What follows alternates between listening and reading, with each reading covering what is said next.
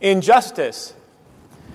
A couple weeks ago, uh, about 40 or 50 people from St. John communicate with me through Facebook chat. And a couple weeks ago, a member who has a, family member who's ill, uh, getting elderly, communicates with me Facebook chat, said she needed my phone number. And so I, I gave her my phone number. And then, then she said that uh, uh, she was having some difficulty with Facebook and, and she needed to get some medicines. And she said, uh, You can help me by this connection. She gave me some numbers. Now, unfortunately, it wasn't the member with an elderly family member who was ill, and she didn't need, need my number. I got hacked. And so, what that meant is the wonderful hackers uh, put online that I was moving and selling all my possessions. And so the next few days in church, people are calling up the church office and say, "Oh no, Pastor Mews is leaving. We can't believe it." Some people said, "Pastor Mews, why are you leaving?" Someone said, "Do you need help packing?" I said, "No." Okay. And then I found out people contacted me like the next two weeks. They had all sorts of items for sale and said, Pastor Mews, I'd like to buy your gator. I heard it's half off. And I told him I wish I owned a gator. And then someone was willing to buy my golf cart. I said, I only wish I had a golf, golf cart. And then somebody was willing to buy my side by side refrigerator. Now, in our home, our refrigerator is only so big. I said, I don't have one. And even last week, somebody contacted me. And so, for about 100 people, I had to tell them I got what? What? Hacked. And even last week, somebody wanted to buy something from me and said, I wish I had that. Now, I'm not a vengeance of God type of person, but right now, when people use a pastor in ministry to hack people, I'm praying to God, please, God, I know you're God, send a little bit of justice their way. Okay? But then there's generosity. And so Tuesday, uh, about 50 of us, we went to the Ark and we were in a chartered bus and said that we're going to eat at Culver's on the way back. Now, there, there's something, I was a, a, director of Christian education. All my bus trips were, were, were, with teenagers, so I'm not used to riding with adults and, and, uh, and, people my age. And so we stopped at supper for Culver's and said, man, Culver's going to get slammed. But, but they really had a unique way of doing it. Uh, they had three cash registers, and all of us on the bus had to use a second and third, and they kept the cash register open for people off the, off the streets that was being rather generous. And then I heard about this football game in which the defense only had 10 players on the field, and I'm thankful for their generosity as well. So there's such a thing as injustice and such a thing as generosity that I'm thankful for. Now, Piaget is a child psychologist and he deals with child development. And children about the age of seven or eight, uh, they, they go through a phase where they no longer think concretely but they can think abstractly. Now, I'm going to share with you what I mean. So, pretend, by the way, any parents or grandparents here?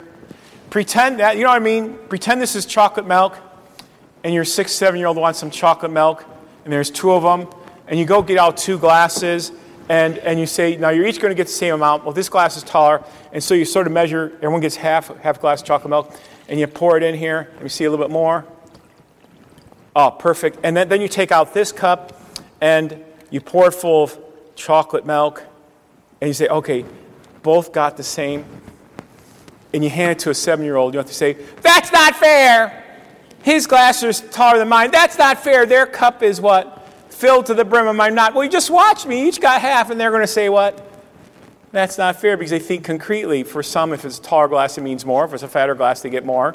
Children sometimes cannot think abstractly, they think concretely. Or have you ever had that happen? Uh, you, you pour in two different sized bowl cheese puffs. He got more cheese puffs than me. Or she got more ice cream than me. You ever had that happen? And the point I'm trying to get to, uh, whether the glass is a tall glass or a fat glass, is that children have an innate sense of justice of what's right and wrong. Now, if you want me to illustrate this further, any of you have multiple kids and you have a younger kid than the older kid, if you ever want to ask your children about justice, ask the older kid about what he or she couldn't do compared to the younger what sibling. I never got to do that. I had to wait till I was 18 to date. You gave him the car keys at 16. I had to wait to 17. You're right. You ever had that happen? Because children have an innate sense of what? Justice, of what is right and wrong. So, we know what that's like. Fairness makes what? Sense. A labor is worth their what? Wage. Equal pay for equal what? Work. You reap what you sow. A fool and his money are soon departed. Lady Justice is blind. Well done, good and faithful servant. We understand. We understand justice in the same way we don't like injustice. Now, I'm not getting involved in a General Motors strike, but there's injustice there. But I think everybody here knows about injustice. She picked him over me. Why did my loved one have to die so soon? Why did this have to end like this? That person is gone too soon. We have, that person got a job promotion. I should have been picked. Why do I have to sit the bench? Justice is something that's innate in us, something that God's given to us. Justice is something that we learn. And so we come to today's parable. I'll get more on that later. But let me explain uh, the story that I was just read to you in the gospel like this. Say, my lovely wife and I were, were traveling back from uh, Seattle uh, to Illinois, and we're traveling through Salt Lake City. And so we decided early in the morning, let's fill up at Sam's. And so we pull into the Sam's parking lot. There's like a 100 guys standing around, all around the Sam's parking lot. And I said, well, this is sort of interesting because the Sam's pump began at 8. And so we begin pumping my pickup full of gas. And then a pickup comes and talks about six guys. They jump in the pickup and they go away. Then a farm truck comes and they pick up like 20 people and goes away. Then a car came, picked up four or five people up to talk and go away. And you know those about 100 guys are? They're all what? Day laborers. And I think what happens is they make a deal. You work this long, for this amount, I'll pay you this much. And so we're just watching that, saying it's all very interesting. I think maybe out in, out in Salt Lake City or other places out west, that's how they do business. So in today's parable, Jesus tells a story about a bunch of people who show up at the Sam's parking lot early in the morning. And the owner says, Well, you come work for me for a day, I get $100. $100. And, and then the owner comes back out 9 and says, Come and work, work for me. Then the worker comes out and gets some, then the laborer comes out and gets some more workers at noon, and gets some more people at 3 and some more workers at 5. And so they're all working various hours, and the time came for them to get paid. And so he lined up all the workers from those who came at 5 to 3 to noon, 9 in the morning, and 6 in the morning. And the manager takes out a crisp $100 bill and gives it to those who came at 5. Then he gives a crisp $5 bill, uh, I'm sorry, crisp $100 bill to those who came at 3. And that the people who came at 6 are saying, we're going to get a couple crisp $100 bills, just wait. Because we worked what? Yeah, we, we bore the sweat of the day. And then those who came at noon got a $100 bill, and those who came at 9 in the morning got a $100 bill. And those who came at 6, guess what they got? $100 bill. And guess what they're saying? That's not what? We worked all day, but they only worked one hour, and everybody, no matter what time they came to work, they got picked up at the Sam's parking lot, they all got paid the what? It doesn't seem to make sense, does it? It's not fair. That's not right. I worked all day. They just showed up the last hour and everybody got the same pay. Well, friends in Christ, parables are really iron fist in a velvet glove. Whenever Jesus tells a parable, someone's getting struck, someone's being made to think, someone's getting put out of their comfort zone, someone's being struck with some truth. Parables are not nice stories for nice children, nice classrooms by nice teachers. Throw that out of your head. That's not what parables are. They're iron fists. So let me go ahead and explain this parable to you, okay? Can you read that? Jesus, what, what type of story is this? That people who work all day get paid the same as come from an hour. God's ways are not our ways. Go ahead, can you read this for me?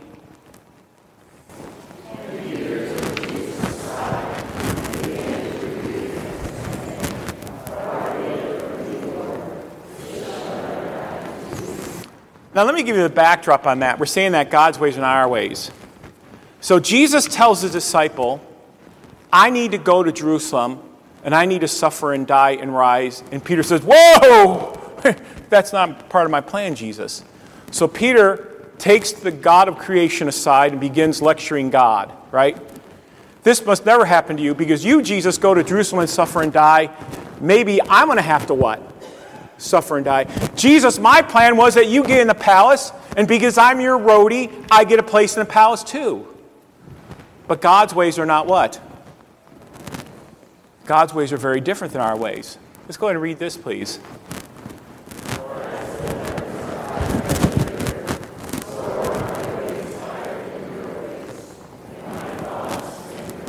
And that was read to you from the Old Testament lesson.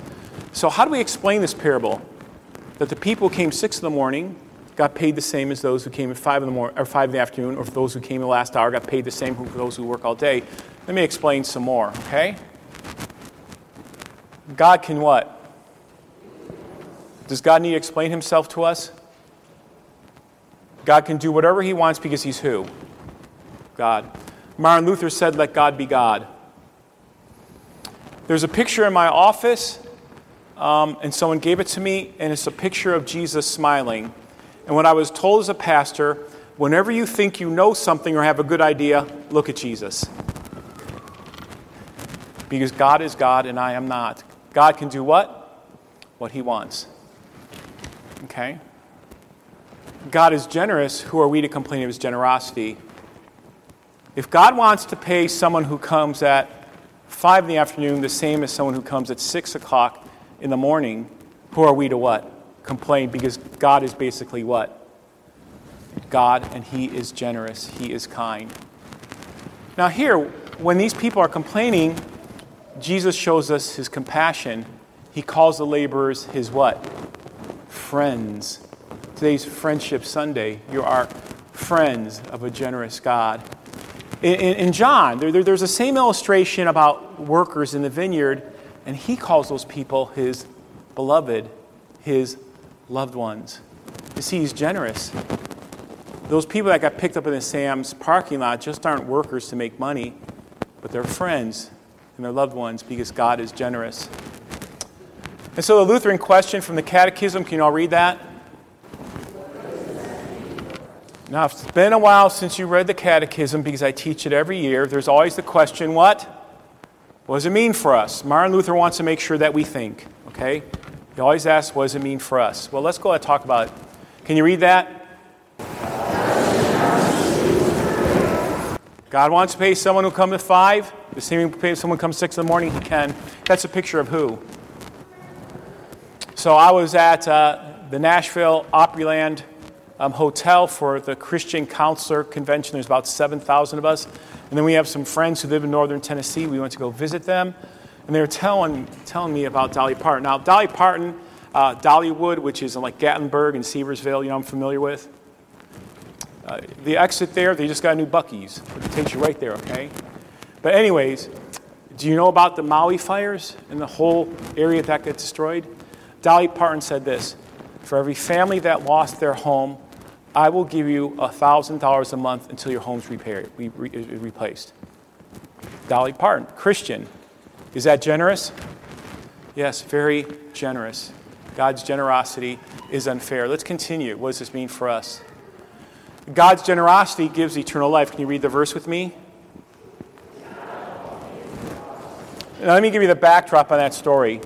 There's this rich man comes to Jesus and said, Jesus, what do I have to do to get eternal life? Now, if you're a person who thinks that you're going to work your way to heaven, give it up.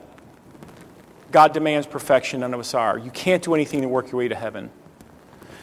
But he thinks so. Jesus, what, what commandments do I have to think? And Jesus throws out a bunch. He said, I've done it all. And then Jesus said this Take all your possessions, give to the poor, and follow me. And he can't do it. Why? Because the man's God is his what? Money. What commandment is that where our heart is someplace else? The first commandment, you shall have no other what? And the disciples heard this, and the disciples said, Well, hold on here.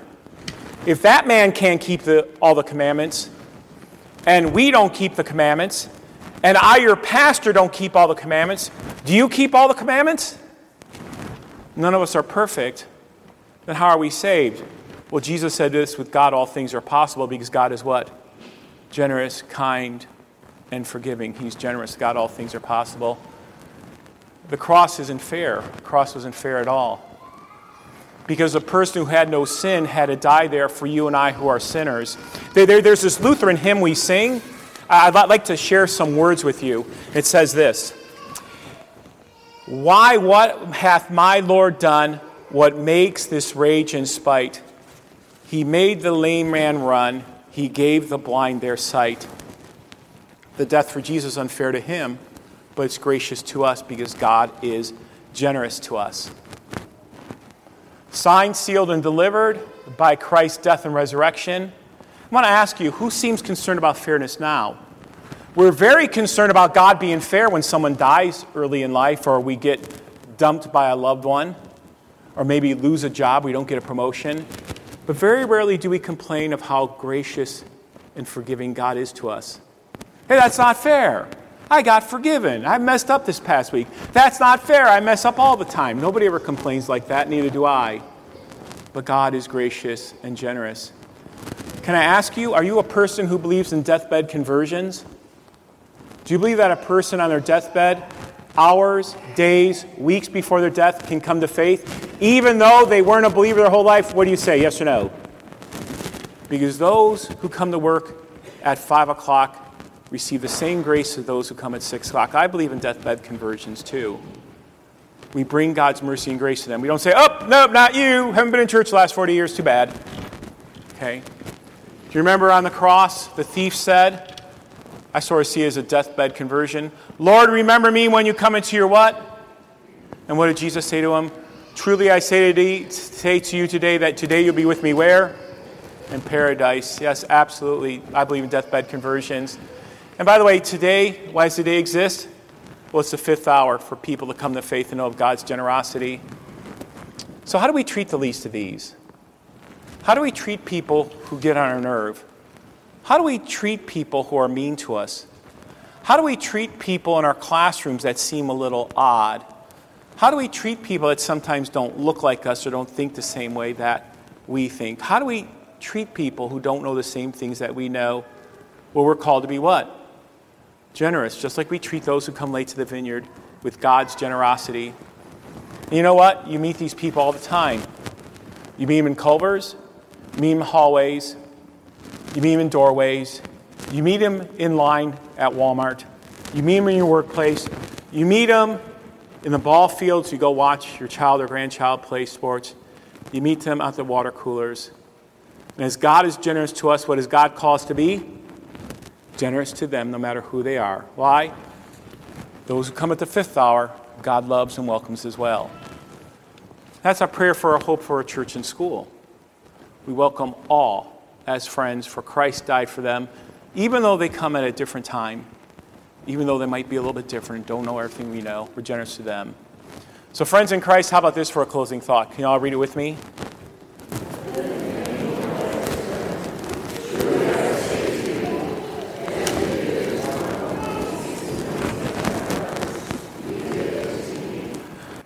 And all God's people say,